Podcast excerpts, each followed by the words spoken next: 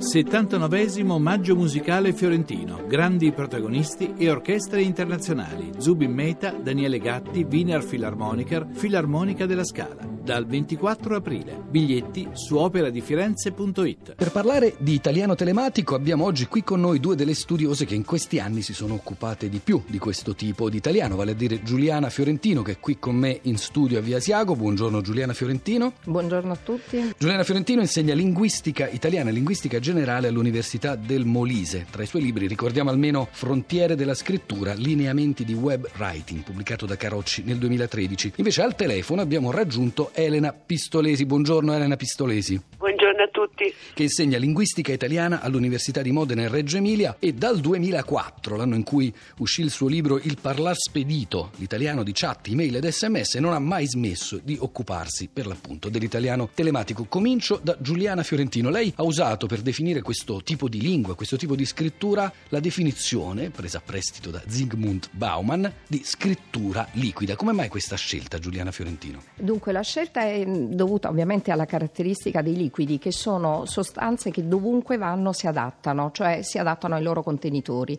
e la sensazione che si ha quando si lavora, quando si ha a che fare con la lingua usata sul web, è proprio quella di qualcosa che di volta in volta si può adattare bene a vari contenitori, ma per adattarsi perde dei punti di consistenza. Quindi la lingua del web è meno solida della lingua scritta a cui siamo abituati, ma ha secondo me delle caratteristiche quindi negative, se pensiamo che qualcosa si è sciolto, quindi che qualcosa si è perso, ma anche delle caratteristiche di creatività, di eh, novità, che consentono a questa lingua di attraversare vari contenitori, vari generi. Elena Pistolesi, lei invece in un saggio di qualche anno fa parafrasava Roland Barthes, definiva questi messaggi frammenti di un discorso quotidiano. È proprio la frammentarietà la loro caratteristica peculiare? Sì, direi che la frammentarietà non caratterizza soltanto la scrittura digitale, ma tutti gli oggetti digitali, quindi è una caratteristica che riguarda la composizione, la scomposizione in codici che vengono poi ricomposti e che noi vediamo sul nostro video. Pensate ad un profilo Facebook semplicemente, dove vengono riuniti frammenti, elementi provenienti da varie fonti. Questo può riguardare tanto la scrittura quanto le immagini, i video, quindi l'idea del frammento non riguarda riguarda soltanto il testo scritto, che sicuramente ne è coinvolto, ma riguarda vari aspetti, non ultimo quello della costruzione oggi odierna dell'identità, cioè il fatto che l'identità odierna è costituita da più elementi che vengono sommati, e questo costituisce, diciamo, l'identità è la base della testualità. Eh, testualità intendo una serie di linguaggi diversi che convergono e che hanno relazioni particolari poi a seconda degli ambienti della rete. Raffaele Simone nel duemila parlava di tre fasi, di tre paradigmi della scrittura: quello platonico, cioè quello tradizionale che è durato per millenni, poi quello digitale e quello multimediale. Siamo davvero arrivati nell'ultimo paradigma? È il momento del, del paradigma multimediale, e cosa comporta questo per la lingua italiana? Dunque, non so se questo sia il momento, anche perché i processi di evoluzione della comunicazione digitale sono molto rapidi e mh, ci sono adesso delle nuove forme emergenti anche di comunicazione, come quella delle Snapchat, no? Si tratta di un sistema in cui i messaggi sono evanescenti, durano ventiquattro ore. Ecco, se volevamo un esempio di scrittura effimera, questo è il massimo a cui potevamo aspirare. Scripta volant. So. Sì, sì, sì, e questo è un fenomeno molto interessante perché dà corpo a quello che abbiamo sempre detto dall'inizio della nascita delle scritture digitali, cioè abbiamo sempre sottolineato il loro carattere effimero, la loro durata, no, comunicativa limitata. Quindi c'è un'evoluzione costante. Certo, quanto scriveva insomma Raffaele Simone anche sugli aspetti proposizionali, non proposizionali, no, che sono collegati eh, in qualche modo alle scritture digitali, si sta verificando. E per quanto riguarda gli effetti sull'italiano, direi che è difficile valutarli, perché uno dei problemi che abbiamo sempre avuto è quella della mancanza di dati,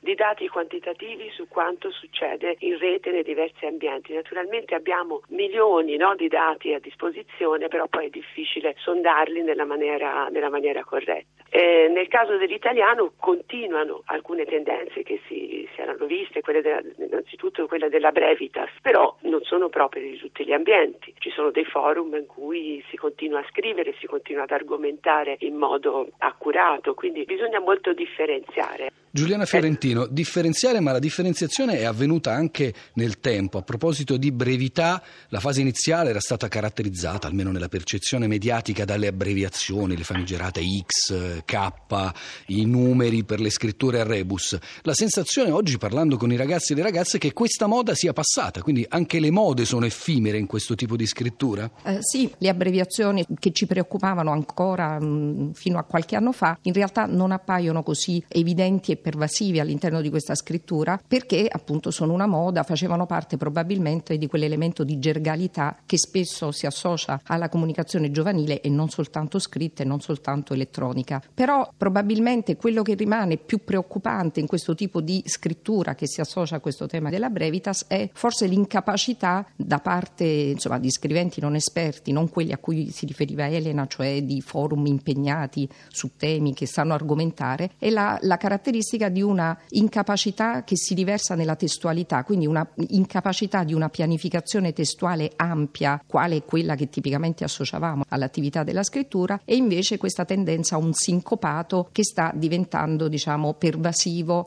quindi che si travasa ancora una volta dalle scritture di Twitter o dei social network, e che diventa per alcune persone più inesperte poi l'unica modalità di scrittura, quindi fatta di troppa brevità, incapacità di connettere, di quindi lavorare sulla testualità, che poi invece è l'elemento portante, diciamo, della comunicazione scritta in senso tradizionale.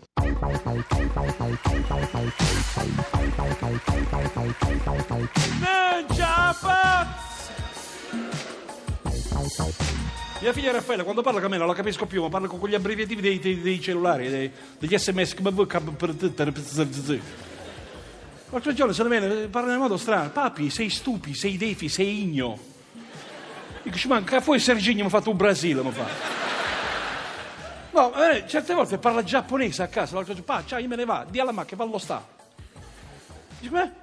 Di là ma che va allo sta, dorma là. Eh, Alibaba, che ti sei fumato la lampada latina? No!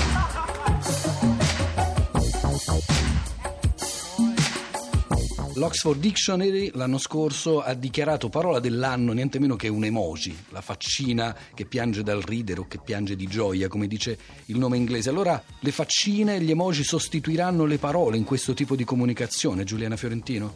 No, penso proprio di no, insomma direi che sono però un elemento fondamentale e, e secondo me, nella mia percezione, sono un elemento di innovatività, nel senso che chi scrive tanto in questa modalità che non era il tipico ambiente della scrittura, cioè per comunicare in maniera fatica, cioè per mettersi in contatto con gli altri, si rende conto della povertà della scrittura rispetto alla ricchezza, alla multimodalità del parlato, e quindi gli emoticon sono quell'elemento fondamentale in questo tipo di comunicazione per arricchire almeno un po' il tessuto di possibilità di comunicazione emotiva che la scrittura tradizionale non aveva bisogno di mettere in campo, e questo tipo di comunicazione invece ha bisogno di utilizzare, di creare, innovare continuamente, perché la scrittura diventi più ricca in questo caso. Elena Pistolesi, alla fine del Novecento uscì un saggio che si intitolava L'email si scrive o si parla? Ecco, oggi potremmo porci la stessa domanda a proposito dei messaggini WhatsApp, ad esempio?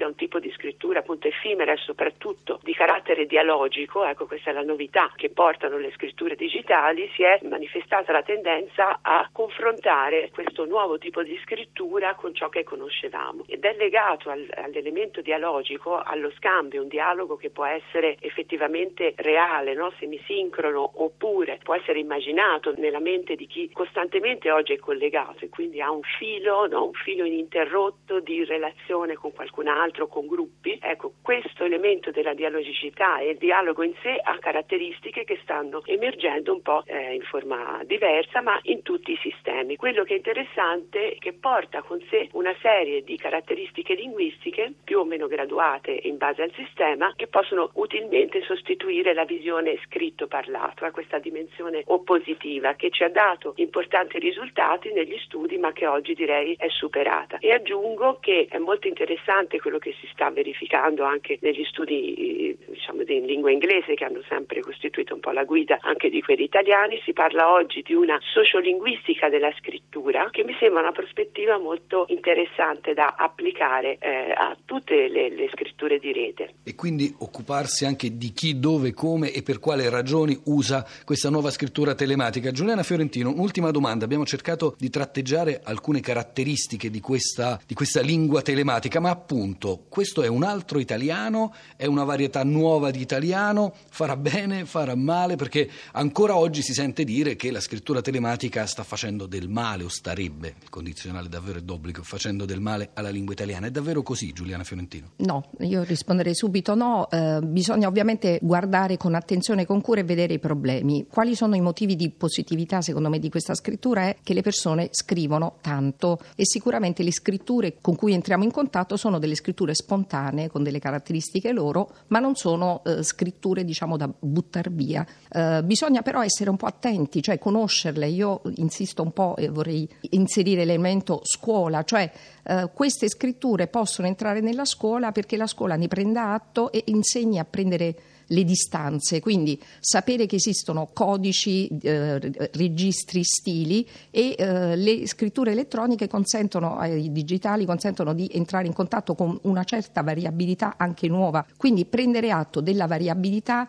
prendere atto degli stili diversi. La cosa importante è che riusciamo a essere ancor più in questa dimensione capaci di muoverci su piani diversi, quindi non esagerare con l'informalità che pure è positiva e divertente e creativa dei social network, ma sapere, diciamo, modulare la scrittura ancor più oggi, perché serve in tanti contesti professionali, ormai fa parte della nostra, diciamo, costruzione della nostra identità il modo in cui interagiamo attraverso la scrittura, e quindi è importante eh, rendersi conto e prendere atto di questi diversi, di questi elementi di variabilità.